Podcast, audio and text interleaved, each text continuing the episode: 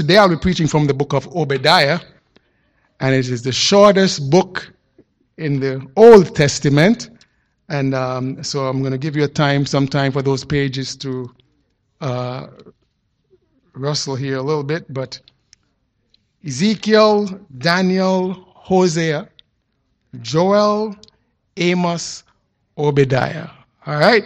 And so I trust you'll find your place there. I don't have to tell you the chapter because there's only one. So, Obadiah chapter 1, and I'll be reading verses 1 to 21 of this short but very important book in the Word of God. Obadiah, verse number 1. The Bible says, The vision of Obadiah. Thus saith the Lord God concerning Edom We have heard a rumor from the Lord and an ambassador is sent among the heathen. Arise ye, and let us rise up against her in battle. Behold, I have made thee small among the heathen, thou art greatly despised. The pride of thine heart hath deceived thee, thou that dwellest in the clefts of the rock, whose habitation is high, that saith in his heart, Who shall bring me down to the ground? Though thou exalt thyself as the eagle, and though thou set thy nest among the stars, Thence will I bring thee down, said the Lord. If thieves, thieves came to thee, if robbers by night, how art thou cut off? Would they not have stolen till they had enough? If the grape gatherers came to thee, would they not leave some grapes? How are the things of Esau searched out? How are his hidden things sought up? All the men of the confederacy have brought thee even to the border. The men that were at peace with thee have deceived thee and prevailed against thee. They that eat thy bread have laid a wound under thee. There is none understanding in him. Shall I not in that day, said the Lord, even destroy the wise men out of Edom, and understanding out of the mouth of Esau? And thy mighty men, O Teman, shall be dismayed, to the end that every one of the mount of Esau may be cut off by slaughter. For by for thy violence against thy brother Jacob, shame shall cover thee, and thou shalt cut off, be cut off forever in the day that thou stoodest on the other side, in the day that the strangers carried away captive his forces and foreigners entered into his gates and cast lots upon Jerusalem, even thou wast as one of them. But thou shouldest not have looked on the day of thy brother in the day that he became a stranger. Neither shouldest thou have rejoiced over the children of Judah in the day of their destruction. Neither shouldest thou have spoken proudly in the day of distress. Thou shouldest not have entered into the gate of my people in the day of their calamity. Yea, thou shouldst not have looked on their affliction in the day of their calamity, nor have laid hands on their substance in the day of their calamity. Neither shouldest thou have stood in the crossway to cut off those of his that did escape. Neither shouldest thou have delivered up those of his that did remain in the day of distress. For the day of the Lord is near upon all the heathen as thou hast done, it shall be done unto thee. Thy reward shall return upon thine own head. For as ye have drunk upon my holy mountain, so shall all the heathen drink continually. Yea, they shall drink, and they shall swallow down, and they shall be as though they had not been. But upon Mount Zion shall be deliverance, and there shall be holiness, and the house of Jacob shall possess their possessions, and the house of Jacob shall be a fire, and the house of Joseph a flame and the house of Esau for stubble.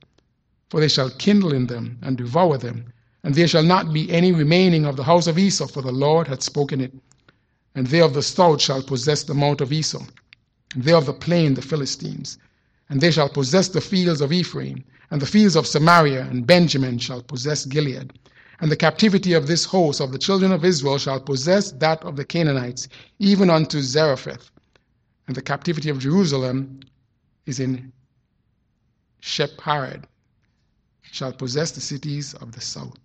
And Savior shall come upon Mount Zion to judge the mount of Esau, and the kingdom shall be the Lord. Let us pray. Father, we thank you so much for your precious word. We thank you for giving it to us to be our guide, our blueprint, a lamp unto our feet and a light unto our path. Dear Lord, we recognize that without your direction, without your guidance, we would be lost. We would be wandering aimlessly. But because of your word, we can have direction in our lives to see your will accomplished. I pray that as your word goes forth today, that each and every heart will be receptive to what you have to say. We thank you once again for what you're doing in the lives of your people. Thank you for this time of year where we can focus on your birth and you coming for the purpose of giving your life so that we can have an abundant life. Thank you once again for your goodness. Take full control. Save some lost soul, so the heart of every believer. And we'll be careful to praise you and give you the glory, for you alone are worthy of it. In Jesus' name I pray. Amen. Thank you so much for standing. You may be seated. As I begin this morning, I'd like to read an excerpt from an article I came across on a website called Snopes.com, and uh, it is entitled uh, A Declaration of Independence, and you'll get the gist as I read it here today.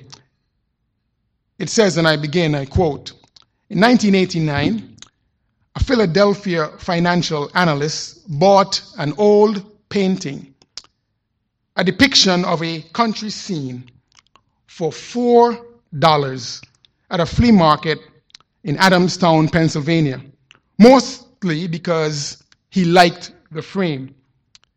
He liked it even more once he found that the painting housed a rare and valuable document. The buyer was investigating a tear in the canvas, and the frame fell apart in his hands when he attempted to detach it from the painting, leading him to discover a folded document which appeared to be an old copy of the Declaration of Independence, stored between the canvas and its wood backing.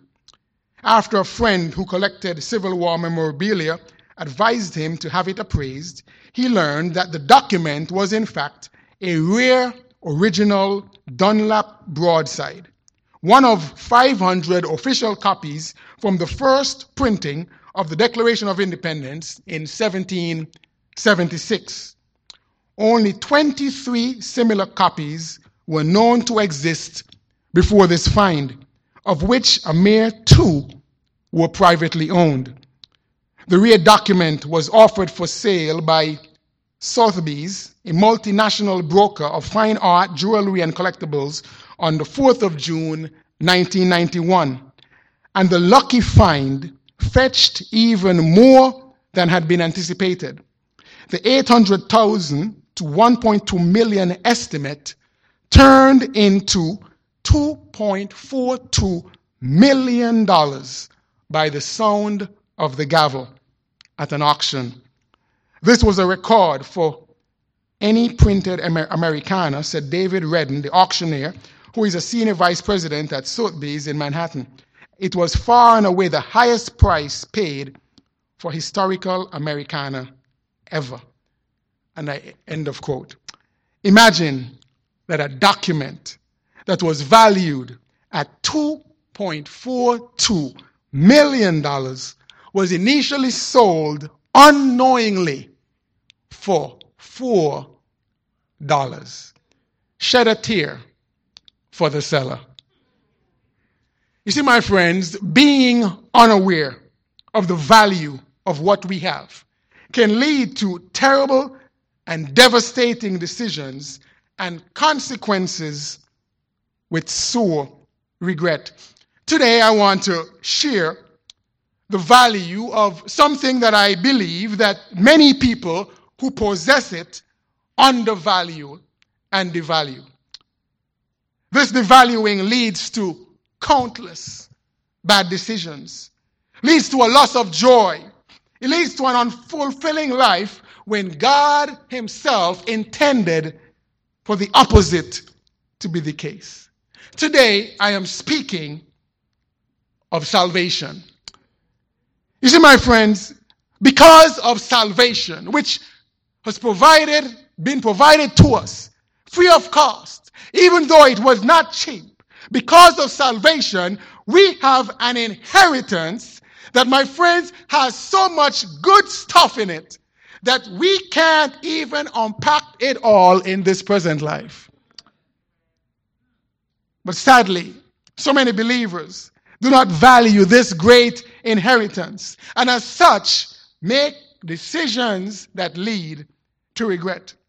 In looking at this matter of salvation and its value, I want us to take a look at our text in this short book of Obadiah, shortest book in the Old Testament.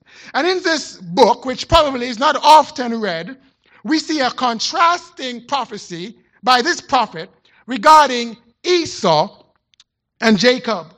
We understand that Esau and Jacob were the twin sons of Isaac and Rebekah. Esau, the firstborn, despised his birthright and sold it to Jacob for a pot of soup. Subsequently, he then lost the blessing as well. And that singular decision by Esau impacted not just Esau, but all of his descendants, where ultimately they were virtually all wiped off from the face of the earth. Obadiah, in this short prophecy, predicts this outcome of the offspring, the descendants of Esau. But he also contrasts their demise with the fortune and the favor of the descendants of Jacob. This book speaks as well to the spiritual heritage of God's people because of salvation. And my friend, salvation has come to all mankind because of the Jews through Jesus Christ. And I want to preach a message this morning that I've entitled, Value Your Inheritance. If you're saved today by the grace of God, say amen. And if you're not, I trust that before this service is over, that you will be saved today. My friend, because there is so much good stuff in salvation. Listen, we don't even know the half of it. But we ought to value it. We ought to value salvation. When you look at the contrast in this passage, you, you recognize that Esau made a mistake of, of tremendous proportions and lost out on countless blessings for himself and those who would come after him. And if you're paying attention to the words as we read this text, you notice that Esau ultimately, imagine this, one who was the brother of the children of Israel, became an enemy of the people of God, an enemy of God himself such that God would say in verse number 10 For thy violence against thy brother Jacob, shame shall cover thee, and thou shalt be cut off forever. What a sad indictment. But I want us to focus on verses 17 to 21 today. Because as much as the majority of this text focuses on the judgment and the indictment of Esau and his offspring, it gives a great contrast. And we look at these verses in light of the great salvation that God has afforded. And I trust that at the end of this message, we'll leave today, for those of us who are saved, valuing this thing called salvation. And if you're not saved here today, that when you are able to get a glimpse and come to grips with some semblance of understanding of the greatness of salvation that's been afforded to us, that you will say, I need that in my life. So, notice with me in verse number 17, first of all, when it comes to valuing your inheritance, there is a distinctive place. Notice verse number 17. It says, But after all that has been said regarding Esau and the demise of his offspring, it says there's a contrast. But upon Mount Zion shall be deliverance. Amen. My friend, the contrast is linked to a place.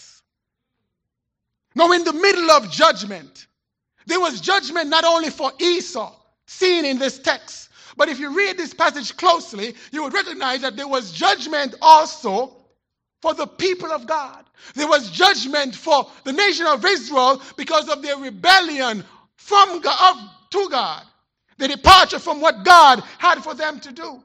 And even in, in, the, in the face of their, of their rebellion, and even in the middle of judgment that God has pronounced on them, there is still a special place for the people of God.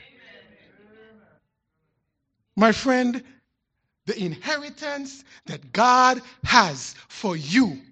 It is linked to a place. That place is being where God wants you to be.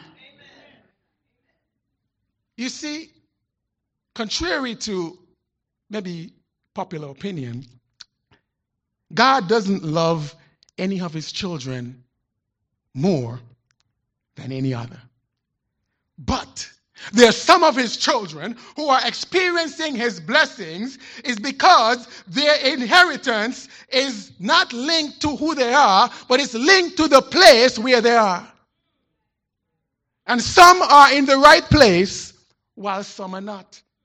So this place has some special things about it. Notice what it says about Zion.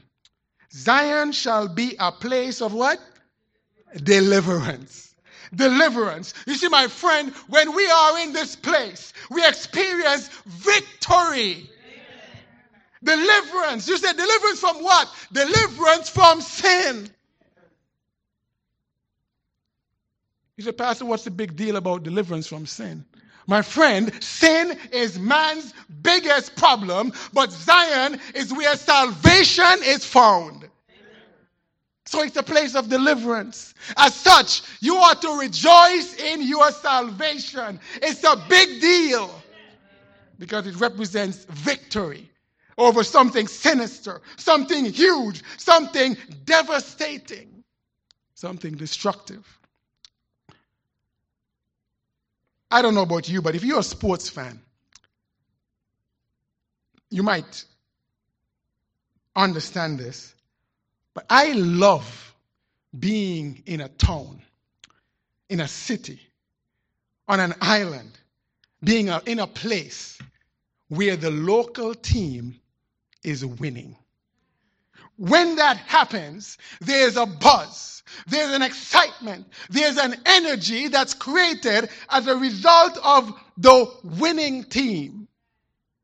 You know the energy and excitement that happens when the St. Nevis Patriots is doing well. And I know we got some of the biggest Patriot fans in the entire world right here in this congregation. Somehow they seem to catch the camera every single time. I know you all know who I'm talking about.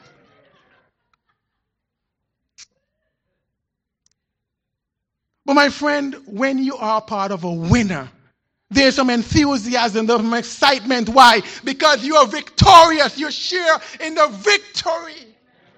But my friend, when it comes to this place called Zion, listen, when God's people are in Zion, there ought to be some enthusiasm, some excitement, some, some, some enthusiasm, some energy, because it is a place of deliverance, a place of victory. We were in bondage.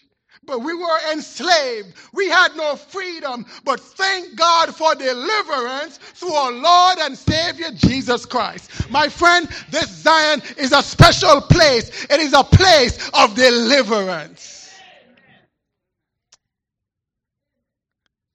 But this distinctive place, it's not only a place of deliverance, but it is a place of holiness. This is not a typo or a misprint. You know, we often get enthusiastic about deliverance, about victory, about conquering. But God says this place of Zion is going to be a place of holiness. It's a place where sin ought not to have a comfortable dwelling. This, this makes sense. Because after all, we have been delivered from sin in the first place. But holiness is also to be expected because it is the nature of God. First Peter chapter 1 and verse 16 says, Be ye holy, for I am holy. That ought to be characteristic of the people in Zion. I like to observe trends. I would, I would say that I'm a pretty analytical person.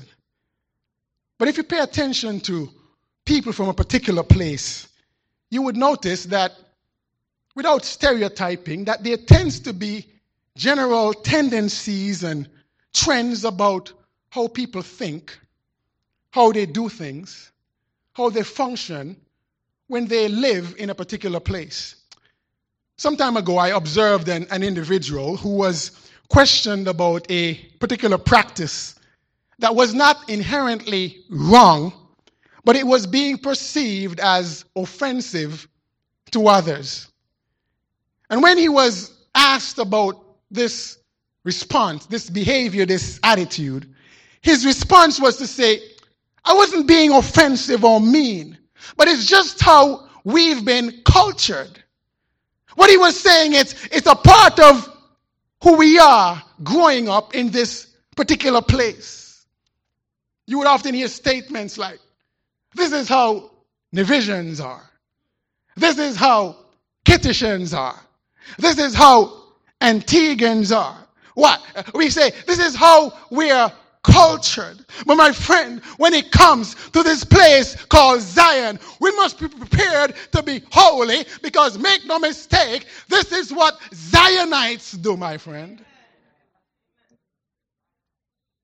Zion is a place of holiness. Holiness is simply consistent with the character and nature of God. This holiness ought to impact our attitudes, our actions.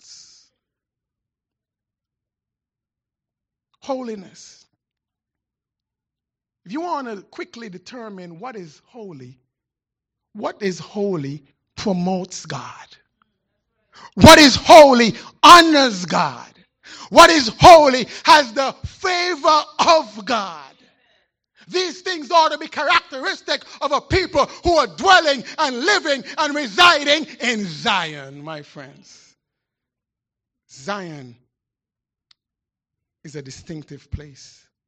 But I want you to notice with me there's a delivered pardon. There's some benefits to being in Zion.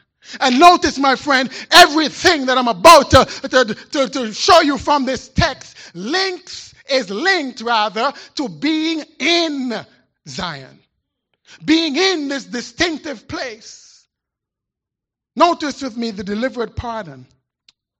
In verse number 10 to verse number 14, while the focus is on Esau, you would understand from the context that Israel had been taken captive because of their sin against God. They'd experienced the judgment of God. But yet, because of Zion and the deliverance granted in Zion, they had been pardoned. In these verses, you see that Esau, while Jerusalem and Israel was being chastised and judged by God, joined in with the enemy crowd to hinder them. It shows that even God's people were under judgment. But by the time we get to the verse number 17, it says, But in Zion there shall be deliverance. That tells me that even when they were in judgment, there was a time when God pardoned them and gave them favor. Thank God that He gives forgiveness and pardon as a result of being in Zion. Amen. I don't know about you, but this is an exciting thing to me. Because sometimes we forget about this part of salvation. You see, my friends, we were not in good standing with God when we got the deliverance we got. We didn't bring good stuff to the table to persuade God to give us his favor. Simply put, we were a mess. We had failed him falling short over and over. But the inheritance has in its package this wonderful thing called forgiveness.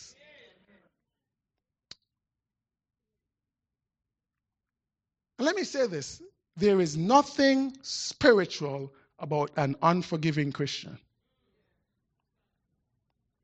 Jesus addressed this in his parable of the man who was forgiven for of so much but refused to forgive of little. But my friend, when it comes to this inheritance that we have by way of salvation, we are forgiven. Why? Because Jesus paid it all.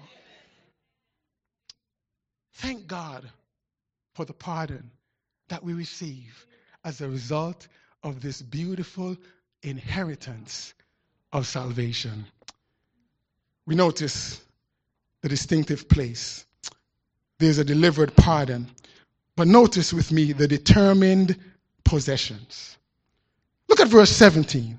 It says, But upon Mount Zion shall be deliverance, and there shall be holiness, and the house of Jacob shall possess their possessions. My friend, with this inheritance that we have received by way of salvation, there are some inheritance that, some possessions rather, that God has for his people that are both spiritual and physical.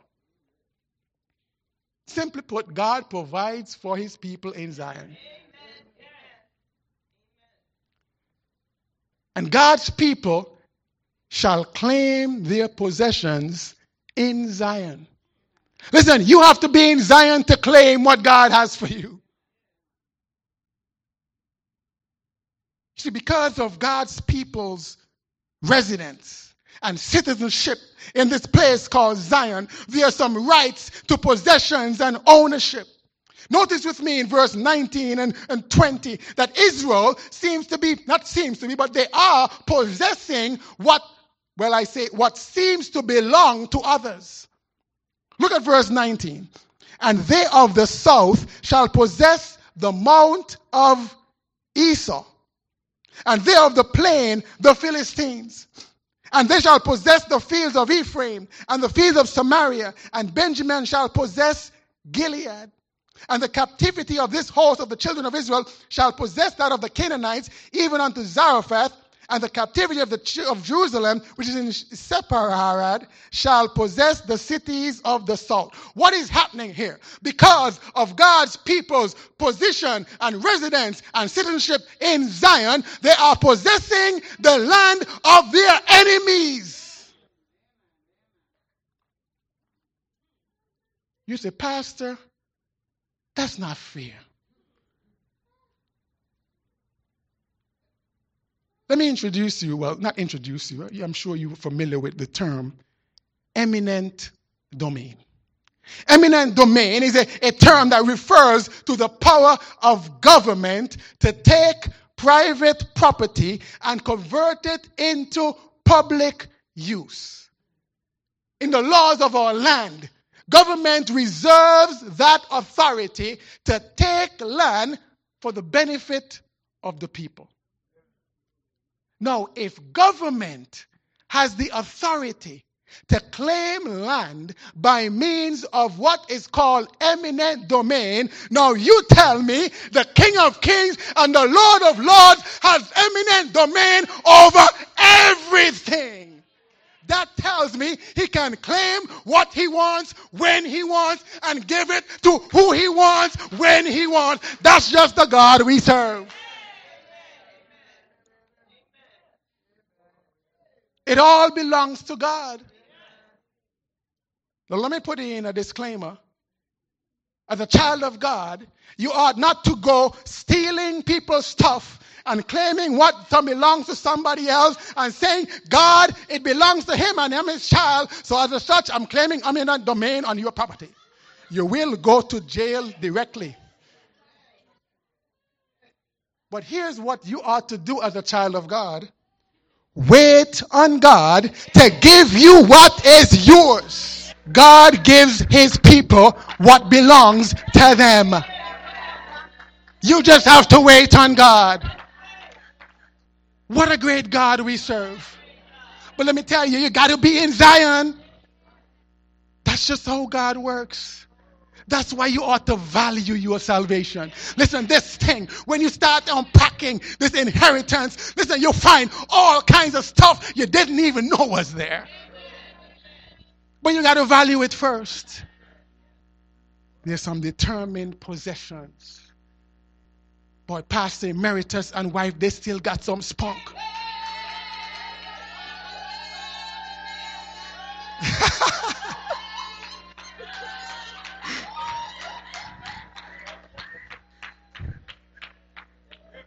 Even though he's not running as upright as he used to.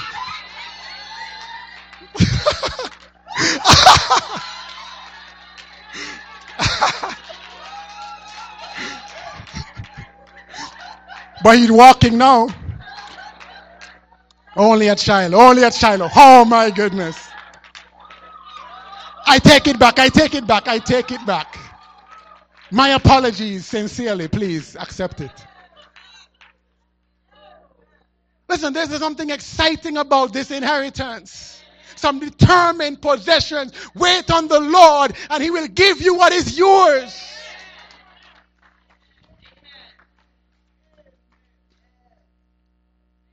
Listen, God does some things that would blow the mind. Determined possessions. But notice with me the dynamic power. Look at verse number 18. It says, And the house of Jacob shall be a fire, and the house of Joseph a flame, and the house of Esau a stubble, and they shall kindle in them and devour them, and there shall not be any remaining of the house of Esau, for the Lord hath spoken it. In the context of this passage, the enemies of God, and specifically Esau, was destroyed. By the way, eventually every enemy of God is destroyed or will be destroyed. But Jacob is a fire. Why? Because of the preservation and the power of God. Why does God describe Jacob as a fire? It's because God's heritage is alive. God's heritage is powerful.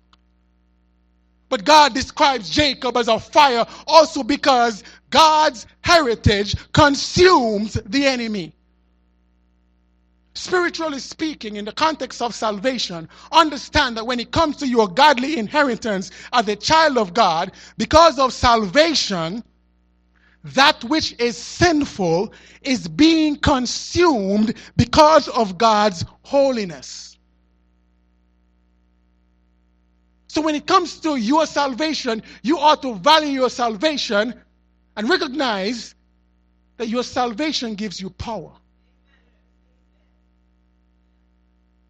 Sinful habits are overcome through the power of God. They're being rendered as stubble because of the consuming fire of the Holy Spirit of God.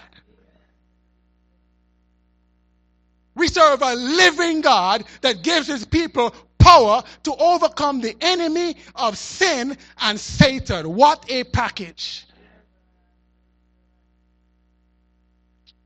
Dynamic power. Are you experiencing the power of God in your life as a result of the salvation that you have?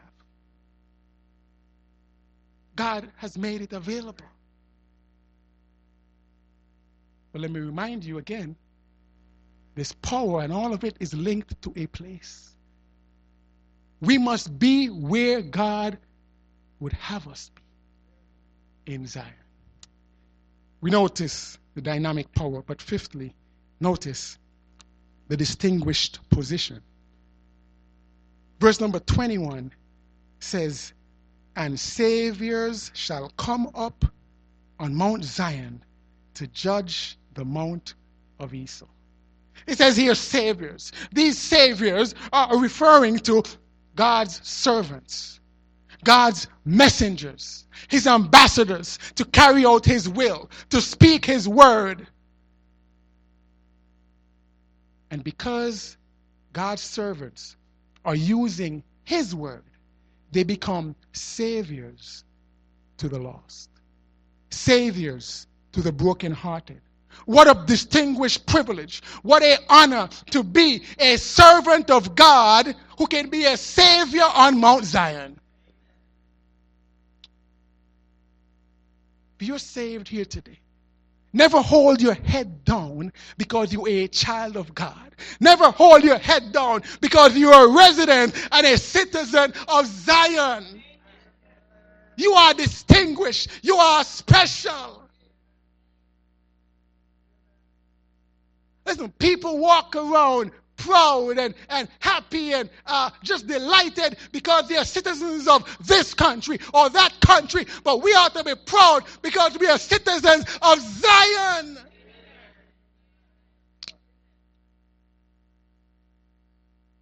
And when people represent prime ministers and presidents and kings and premiers, they feel honored and special.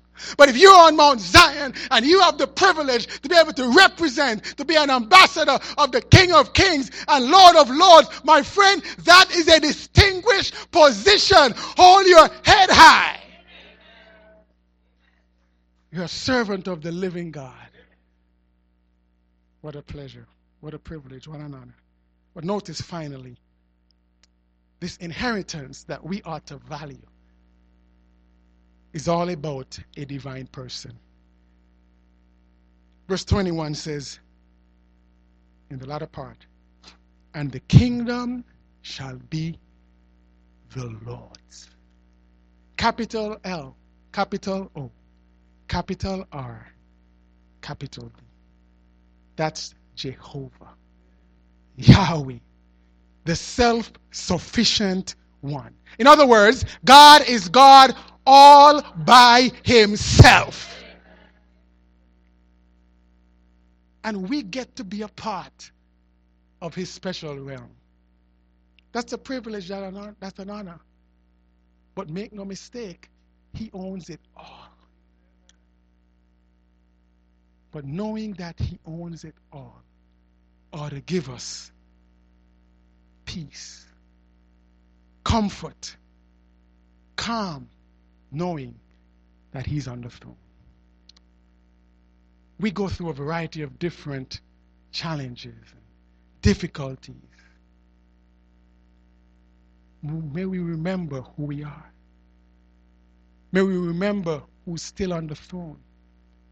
May we remember that his eyes are not closed, his ears are not shut. He's aware of everything that's going on, both seen and unseen. And he has the domain over and the power over everything. Kingdom shall be the Lord. When we really take some time to unpack this inheritance, it's a travesty and a tragedy that we could ever fail to devalue, that we can be guilty, rather, of devaluing, of degrading, of diminishing the significance of what has been afforded to us. Today, if you're here and you're saved, rejoice in your salvation. You have an inheritance of all inheritances. And if you're here today, you're not a born again believer, you have not experienced this wonderful gift of salvation, I say to you, don't miss out for another minute. Receive what has been afforded, what has been purchased.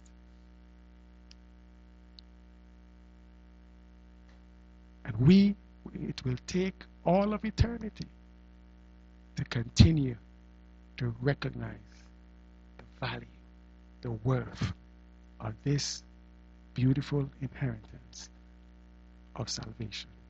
Thank God for giving us this gift. A gift that we could never fully quantify. But thank God for it nonetheless.